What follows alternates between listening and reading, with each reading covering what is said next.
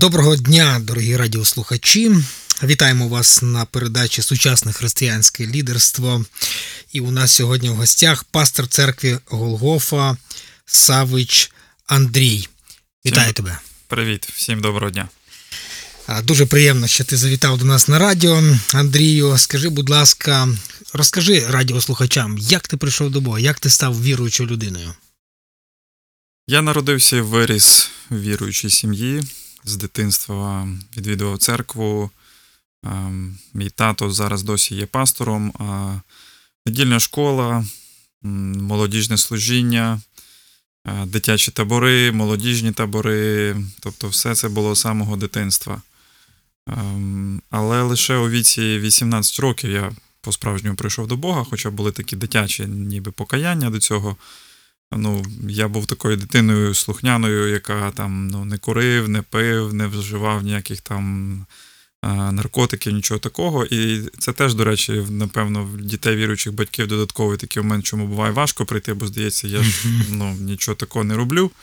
Але 18 років поїхав в табір, в, якому були іноземці, які не знали мого ну, такого родинного бекграунду, не знали і не можна було. Я хотів, намагався заховатися якось за тим, що в мене тато, пастор, я служу, але був поляк, Анджей такий, я дякую Богу за нього, який мені прямо задав питання: а ти, а твоя віра? І він зі мною, зі мною кожен ранок читав Біблію, молився.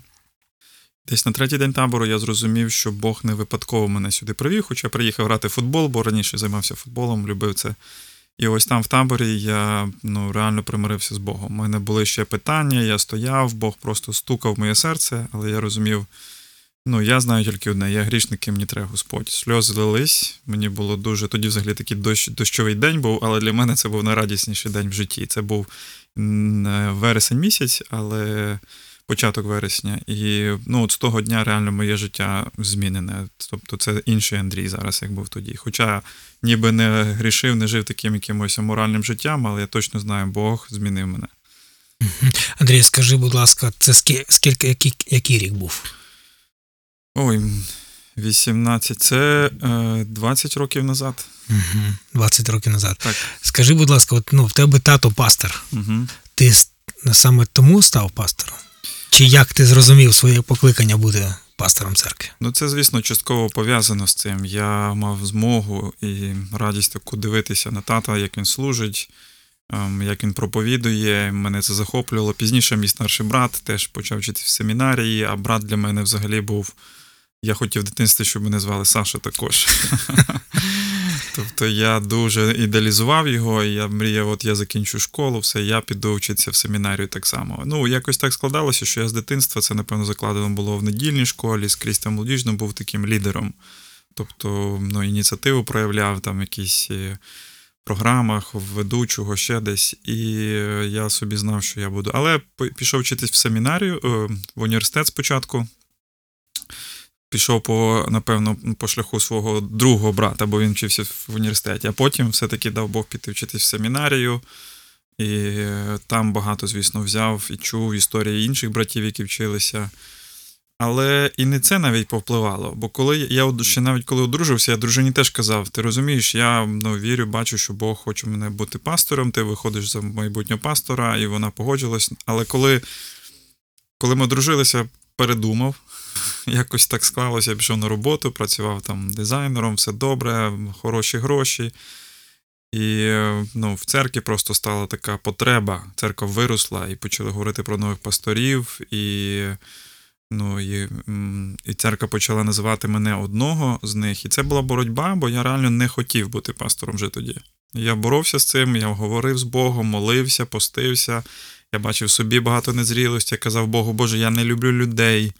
Я не готовий, я не хочу міняти цю роботу, яка в мене добре виходить. Це була боротьба. Це не було таке. Тобто я йшов в пасторство від того, що мені нема чим зайнятися. Навпаки, мені дуже було, і я розумів, мені, скоріш всього, всього, треба буде залишити цю роботу, цей заробіток і жити за підтримку церкви. І це теж один був виклик. І я молився, казав, Боже, дай мені чіткі тексти з Біблії, говори до мене, щоб не людина, ти. І Бог говорив до мене, я як зараз пам'ятаю Євангелія від Марка, де Ісус каже учням, чому ви думаєте про хліби? Угу. І я ось цей текст мені досі врізався в пам'яті. Я сидів тоді на роботі, дивився в монітор комп'ютера.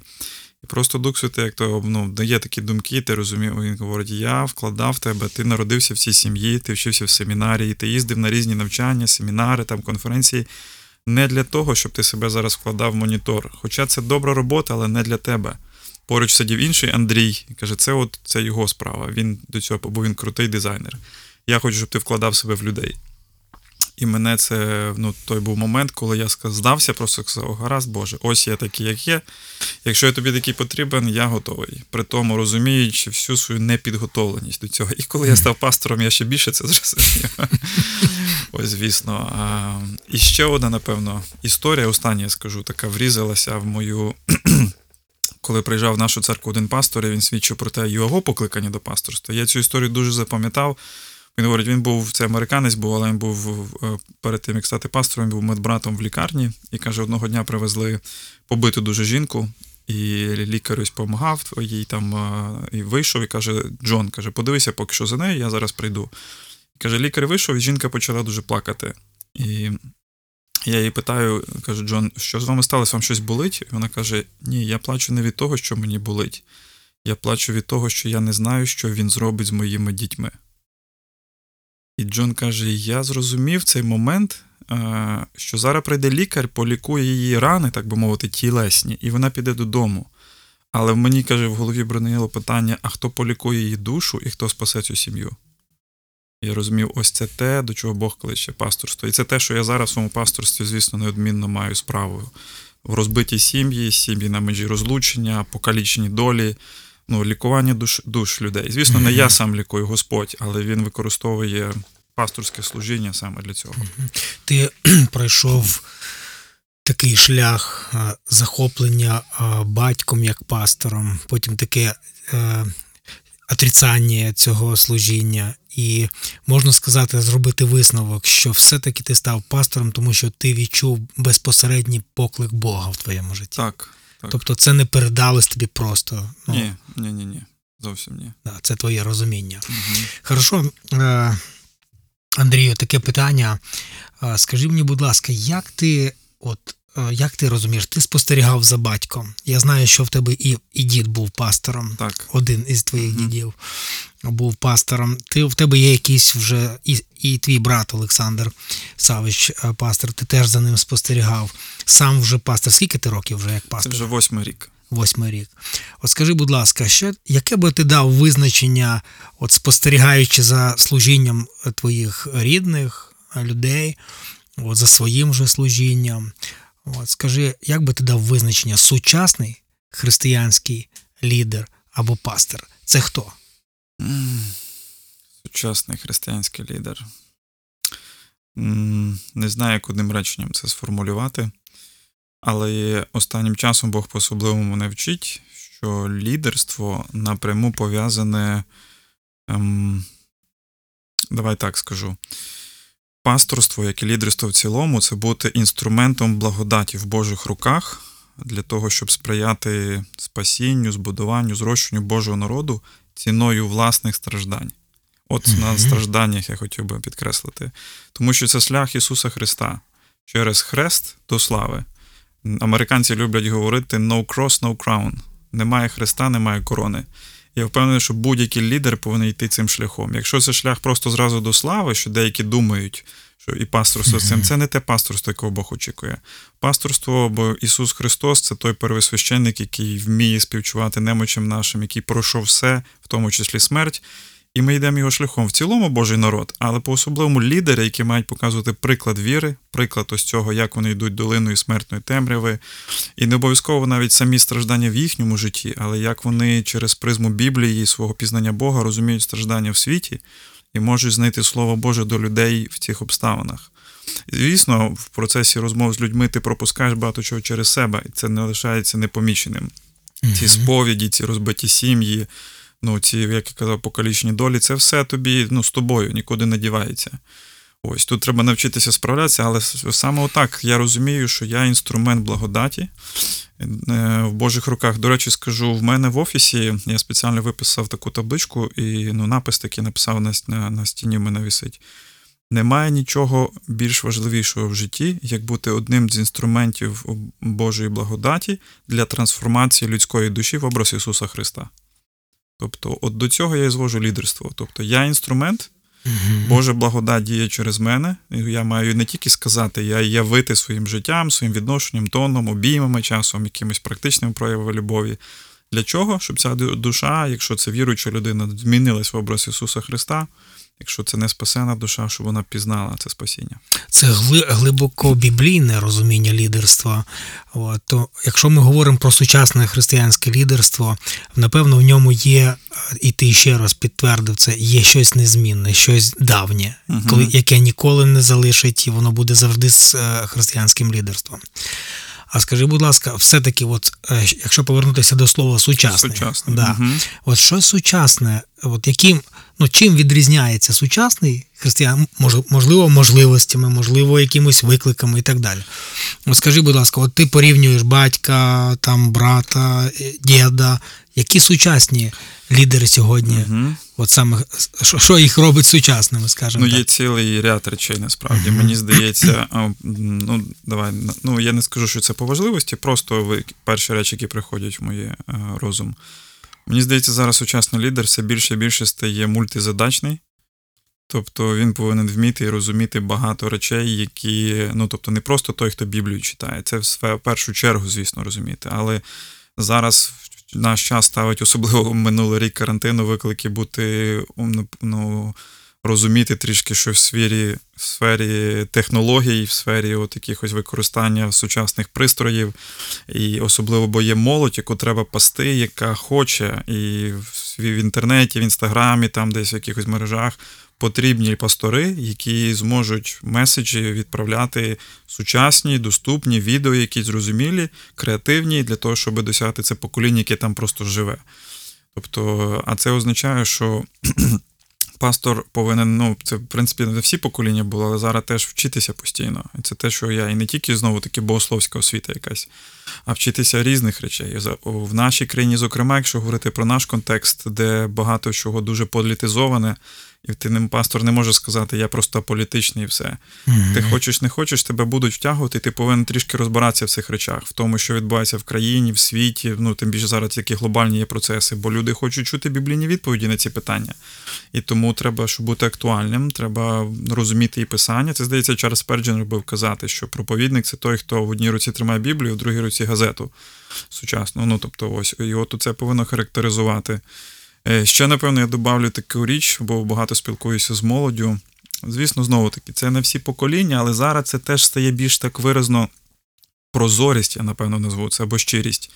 Зараз, коли ти проповідуєш, ем, і можеш, ну, якщо раніше там пастор міг бути дуже начитаний знати, зараз молодь, маючи девайси, може дуже швидко перевірити, чи Так.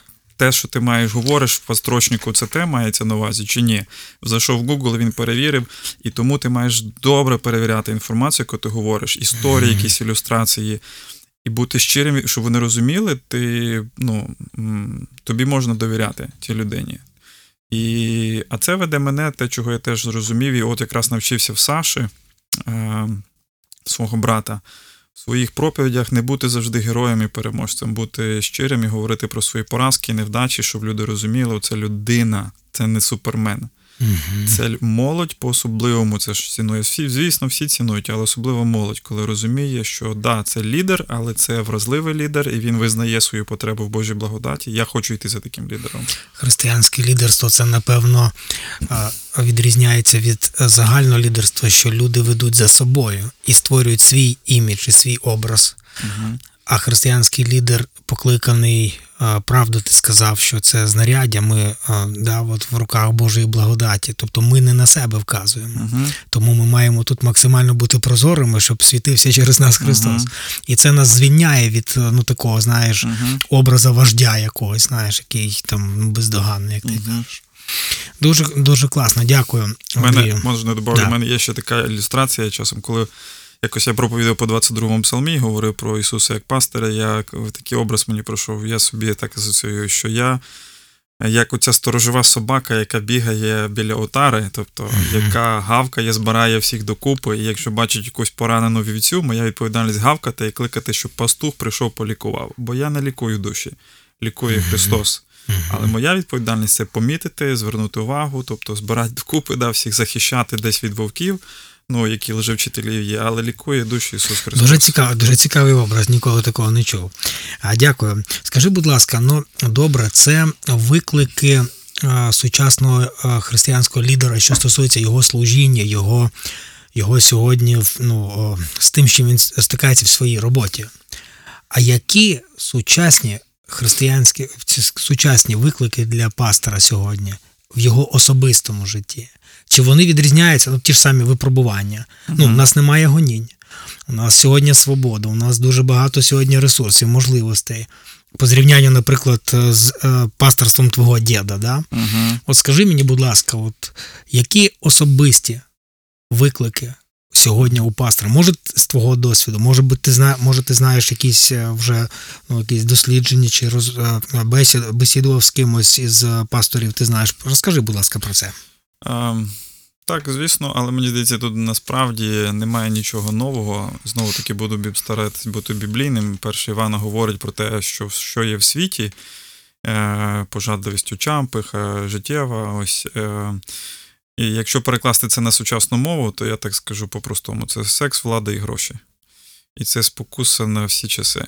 Тобто, якщо там не саме інтимні стосунки, то якесь задоволення, мати задоволення, влада це питання такої слави, і гроші це ну, матеріалізм. І це випробування, які всі люди проходять, і в тому числі пастори.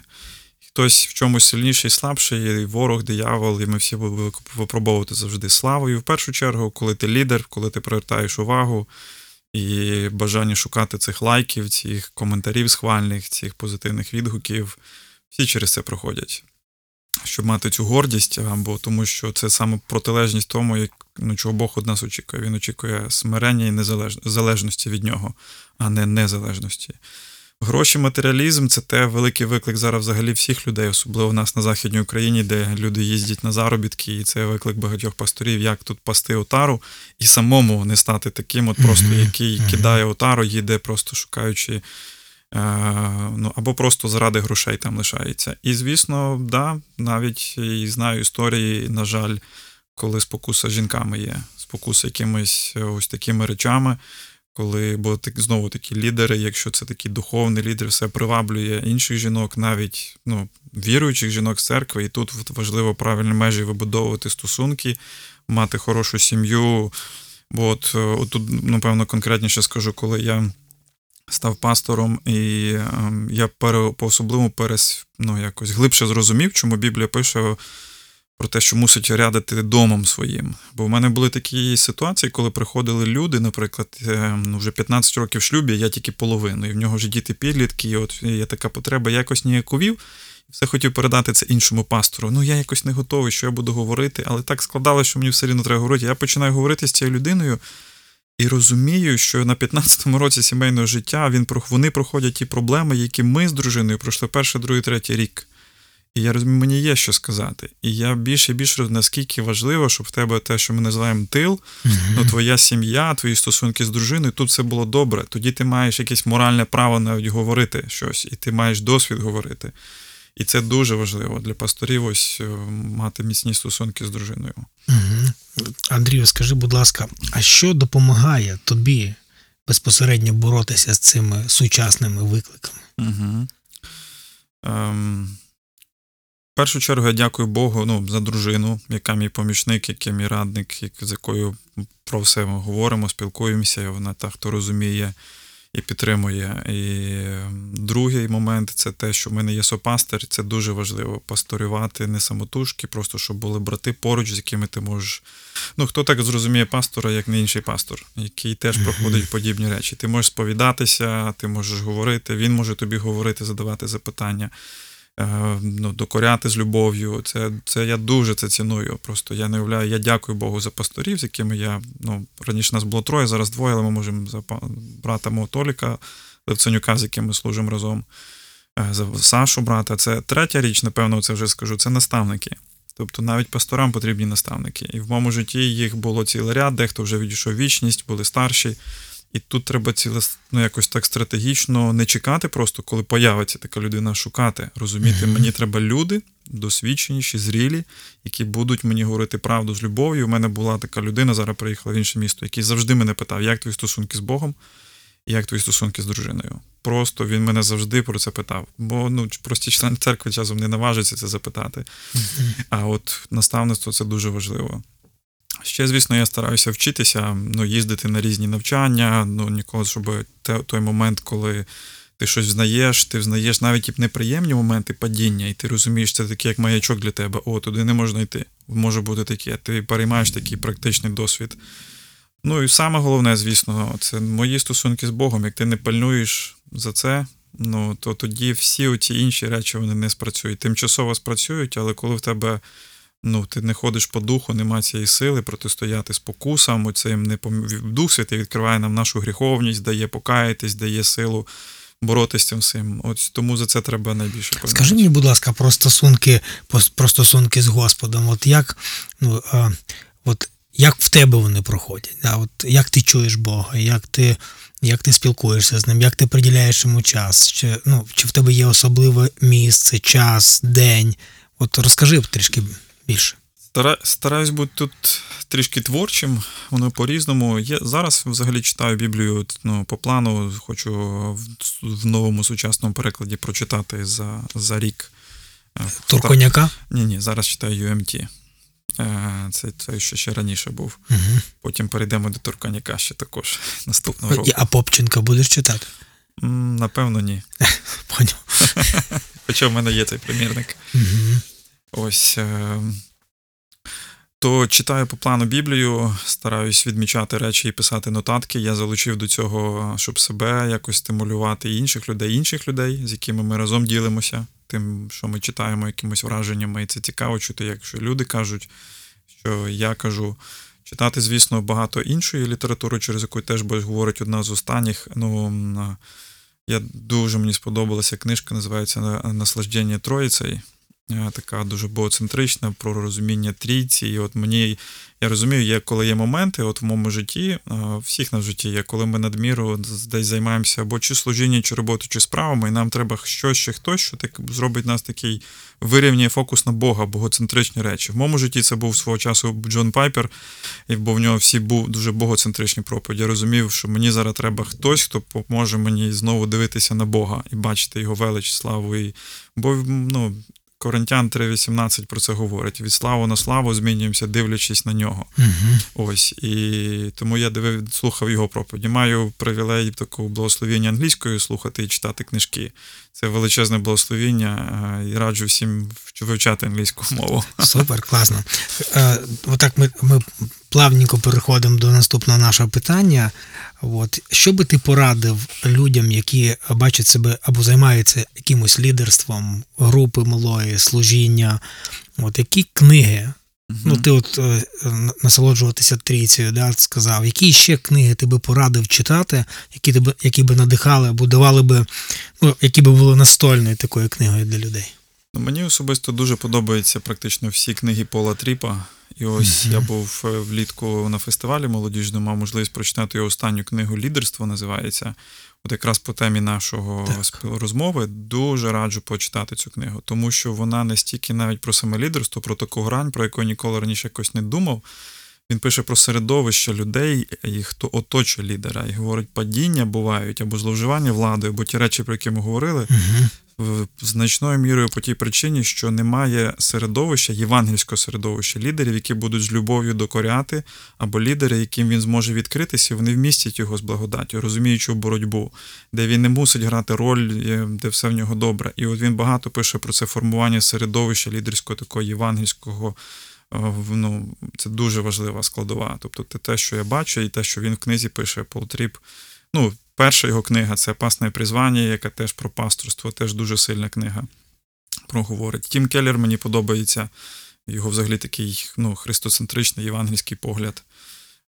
Ну, це ті книги, які дуже впливають. Ну, є цілий ряд інших, просто багато них ну, я англійською читав.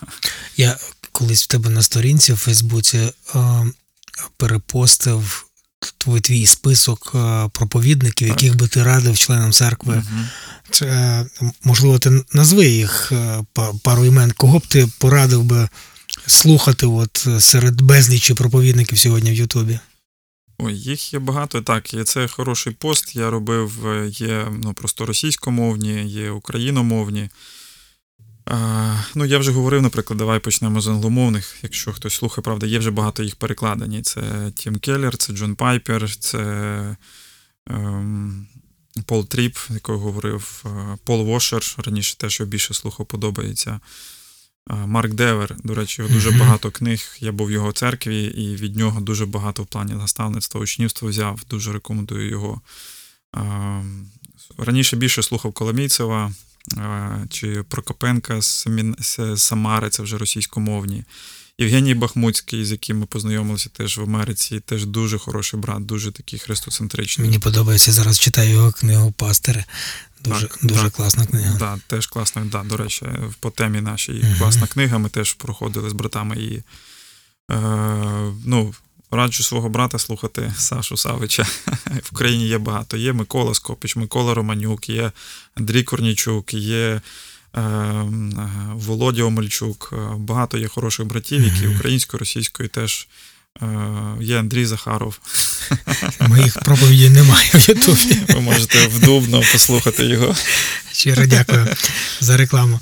Е, Андрію, добре, скажи, будь ласка, ну от Павло казав колись російською пам'ятає цей текст: подражайте мені, як я Христу. Мгм. Кому ти хотів би подражати або подражаєш? От із тих людей, в кому ти бачиш більше Христа, або по-іншому питання задам: хто для тебе герой? Кому ти більше бачиш Ісуса? Ну, Мені здається, я вже дав відповідь на це запитання, коли говорив раніше. Насправді, брат мій старший це дуже, дуже великий вплив на мене зробив. Він, напевно, сам цього не розуміє, наскільки, бо це не було там, що він якось так. Ось, можливо, були цілеспрямовані моменти, але він дуже вплинув. Просто тим, яким він є, як він любить церкву, як він любить Бога, як він пасе людей. Я від нього дуже багато перейняв, переймаю. Мав можливість минулий тиждень з ним, подорожуючи до Києва, багато спілкуватись про це. Ну, от я б хотів би бути більше схожим на нього. Ну, бо я в ньому справді бачу Христа. Звісно, є інші лідери, хороші лідери, але того, кого я так близько знаю, і в кому я бачив, це пастор, як саме за пасторів, якщо ми говоримо, то це да, це він. Скажи, Андрію, як, а, як проходить твій день? Ем, Або трішки роз, розкажи про сім'ю. Ну, дні по-різному. Залежить від, е, ну, е, знову таки, від. Ну, от у мене троє дітей, і раніше в нас були. Ну і влітку зараз були цілі сімейні дні. Я виділяв там один день тижня. От зараз літку, коли діти були вдома, це середа був, коли я не ходив в офіс, не, не, не мав, тобто, щоб бути з дітьми більше. Е, зараз, коли вони вже в школі навчання, тобто це більше вечір, як день. Ось, в понеділок в мене завжди день такий, у нас є біблійна година в офісі, потім день планувань, зустрічей різних стараюсь на тиждень, ну, дещо відводиться на місяць, то і більше планувати. Ось, тому багато зустрічей з людьми протягом тижня, оскільки є різні поїздки, якось сьогодні ця інші є. Планую, виділяю час, коли мені треба готуватись, і я тому дивлюсь, чи я можу підготуватись до чогось, щоб, щоб десь поїхати. Я з радістю готовий, але просто за зайнятістю може не бути. Вечори бувають ну, зайняті. Ось починаю знову домашню групу. В середу ввечері лідерські є по вечорах часом.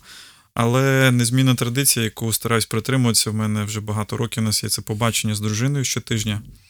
Тобто ми стараємося щотижня ходити навіть ну, просто десь погуляти, просто кави попити, чаю, пройтися містом, е, поговорити. Ну, мені Супер, цей час потрібен, їй цей час потрібен. Це те, що ну, я дуже ну, стараюся, щоб це теж було.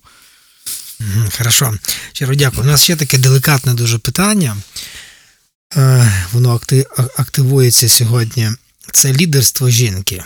Угу. В тебе в сім'ї хто лідер? Цікаво. Ну, я лідер. Супер. Дружина дає бути лідером. Це дуже важливо. Скажи, взагалі, як ти відносишся до а, лідерства жінки в пасторському служінні? Я думаю, жінка в пасторському служінні може бути дружиною пастора. Цьому, на цьому її лідерство закінчується.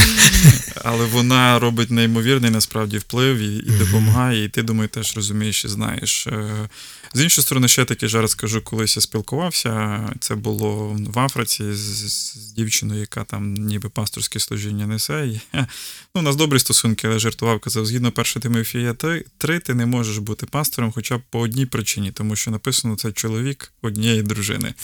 Ти не можеш бути чоловіком однієї дружини. Вже не відповідає, да. Ну, а ти скажи, от, а взагалі а, лідерство, будь-яке лідерство в церкві жінки, Ну, от вона може бути в чомусь. Ну, от є, є жінки, які мають дар ну, там, е, менеджмента, да, вони Мгм. вміють е, організувати щось. От яке місце взагалі жінки в церкві? Так, я вірю, можуть. Наприклад, у нас в церкві є ну, сестра, яка працює бухгалтером. Інша сестра працює на, ну, на повний час адміністратором церкви. Ось є церкви, які є лідерами певних служінь, там служіння для молодих мам, служіння роздачі продуктової допомоги, служіння сирітське є, служіння, ну, чи в команді, ну там з чоловіком, правда, в сімейному служінні. Тобто недільна школа, от моя рідня сестра, вона зараз очолює це служіння. Тобто, ну, є цілий ряд служінь, які можуть. Я вірю, е, чому з пасторством ні. Ну, це такі, напевно, довгі, але якщо коротко сказати, пасторство безпосередньо пов'язане з владою. Це те, що Бог дарував пасторам вчити і управляти церквою, і вони управляють через навчання. І це має на увазі владу. Тобто, якщо Бог задумав, а Бог задумав, ми беремо із сім'ї, починаючи такий порядок, де головування віддав чоловіку, тобто питання влади, і в церкві так само віддав чоловікам. Тобто це не питання, хтось не цінний, чи хтось, звісно, може бути жінка духовніша, освіченіша, навіть говорити гарніше. Це не питання дарів, ось ось таких. Це питання ролей, які Бог визначив. І в сім'ї жінка може краще спооперувати з грошима, бути організованіше, дисциплінованіше, як чоловік, але це не міняє ролі. Вона ну, помічниця, чоловік голова. Це визначено Богом в його мудрості, в його такому суверенному плані. І це той дизайн, який він задумав. Так вірю, має бути. Ну і взагалі, я так, ми завжди говоримо е, з, з нашими гостями в студії, що насправді християнство, як ні, ні одна в світі релігія, підняла жінку на найвищий рівень. 100%. Так, якщо згадати, на якому рівні як віднос, відносилися до жінки, і навіть сьогодні відносяться в тих культурах, де християнства немає впливу, Мгм. то це жахіття. Тому дійсно і Христос підняв жінку до рівня такого, як Бог її створив, от, підкреслюючи її образ і подобу Божу в ній і так далі. Але дійсно, ролі це не значить, Мгм. ролі не значить нижче, нижче вище. Так? Мгм. Це, це дійсно ролі. Так, і в Євангелії від Марка, наприклад, мені подобається, де не лише в цьому, а й в цьому по-особливому, е, як євангелисти показують, що учнівство, тобто слідування за Христом, насправді не має статі. Тобто це і чоловічі, і жінки дуже часто пішли далі за Христом, як чоловіки. Це вони були Так. біля Христа. Це вони робили те, коли чоловіки розбіглися. І це такий виклик нашій чоловічності. І тому, ну, що жінки справді теж вірують, теж часто більше вірують, як чоловіки, і ну, і йдуть часто далі, і можуть бути жертовніші. Багато історій в Євангеліях про це говорять. Мгм. Андрій, скажи, будь ласка, таке передостаннє питання. Скажи, е, є у пастора кризи? Угу. І якщо вони є, як от, ти радиш з ними боротися? Понятно, що ми вже щось проговорили, да? але от, ну, от, просто криза. Може, ти можеш поділитися якоюсь своєю ситуацією з радіослухачами?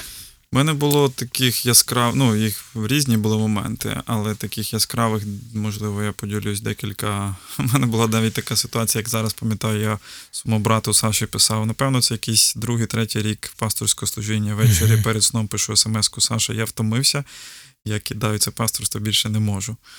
І Саша мені відписує: «Е, помолися, лягай спати. Каже, я, і потім пише: я сто разів кидав і сто разів повертався. І я зараз, чим далі, тим більше це розумію. В мене був такий яскравий момент, коли на мене з моїм сопасторем один чоловік з ножем кидався. І е, я в той вечір там, ну, ціла історія була, нам вдалося там і поліцію викликати, все інше. Але в той вечір, я пам'ятаю, я вернувся додому. Перед тим, як зайти в квартиру, я сів на вулиці на лавці, і як адреналін, як то виходить, і ти починаєш тремтіти, боятися, я заплакав. Я просто зрозумів, що я сьогодні міг не побачити дружину і дітей. І в мене був з Богом серйозна розмова така. Я говорю, Боже, я на це не підписувався. Я не думав, що це ось так буде.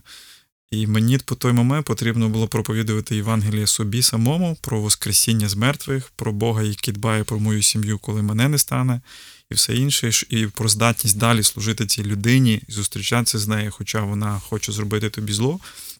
Це криза. Але як я говорив, стражданнями, воно це пов'язано. Це дуже Бог. Я дякую Богу за ці кризи, бо це дуже чистить серце. Це показує, за що ти тримаєшся, в що ти віриш.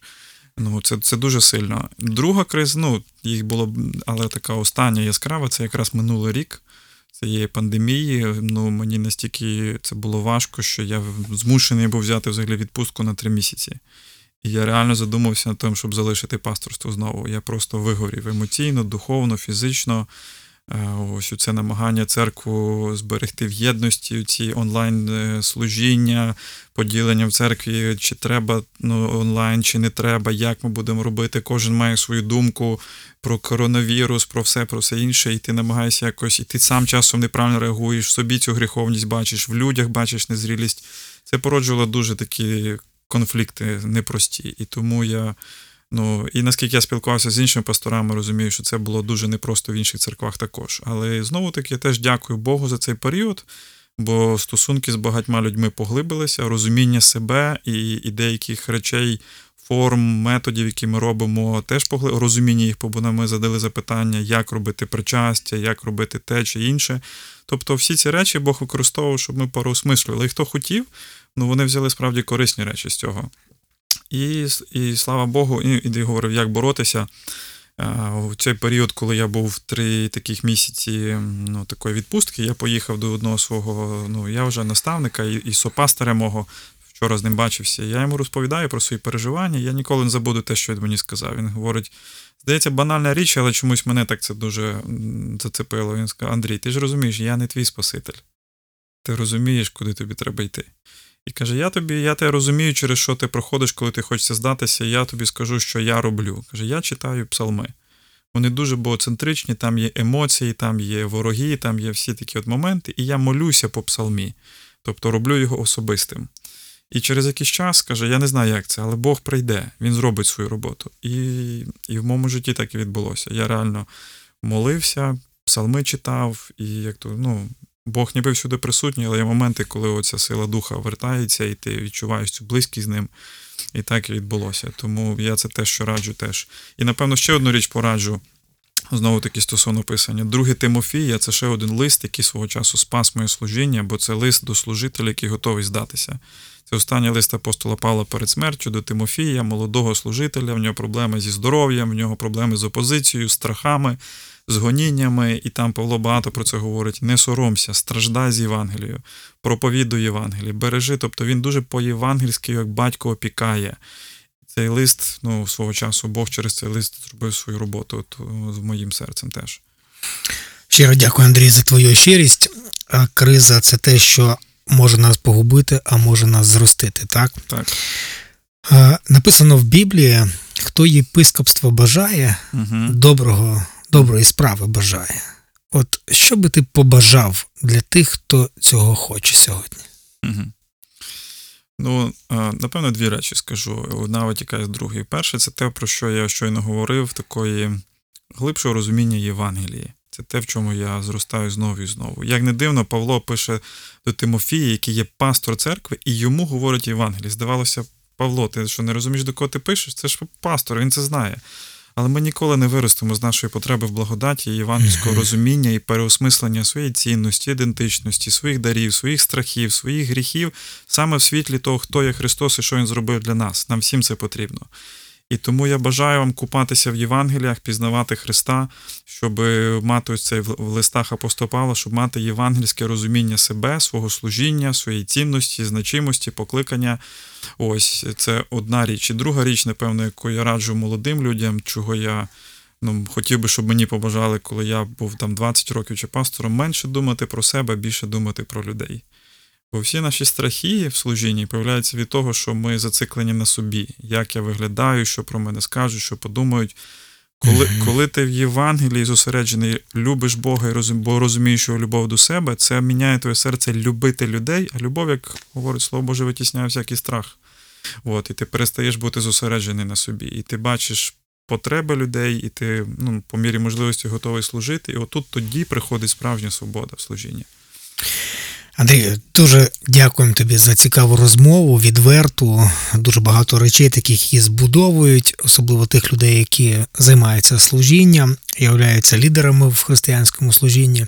Ми щиро дякуємо, що ти приділив нам увагу. Нагадую нашим радіослухачам. У нас в гостях був Андрій Савич, пастир церкви Голгофа, місто Луцьк. Хай Бог тебе благословить, брате. Дякую. До побачення, друзі. Щасливо.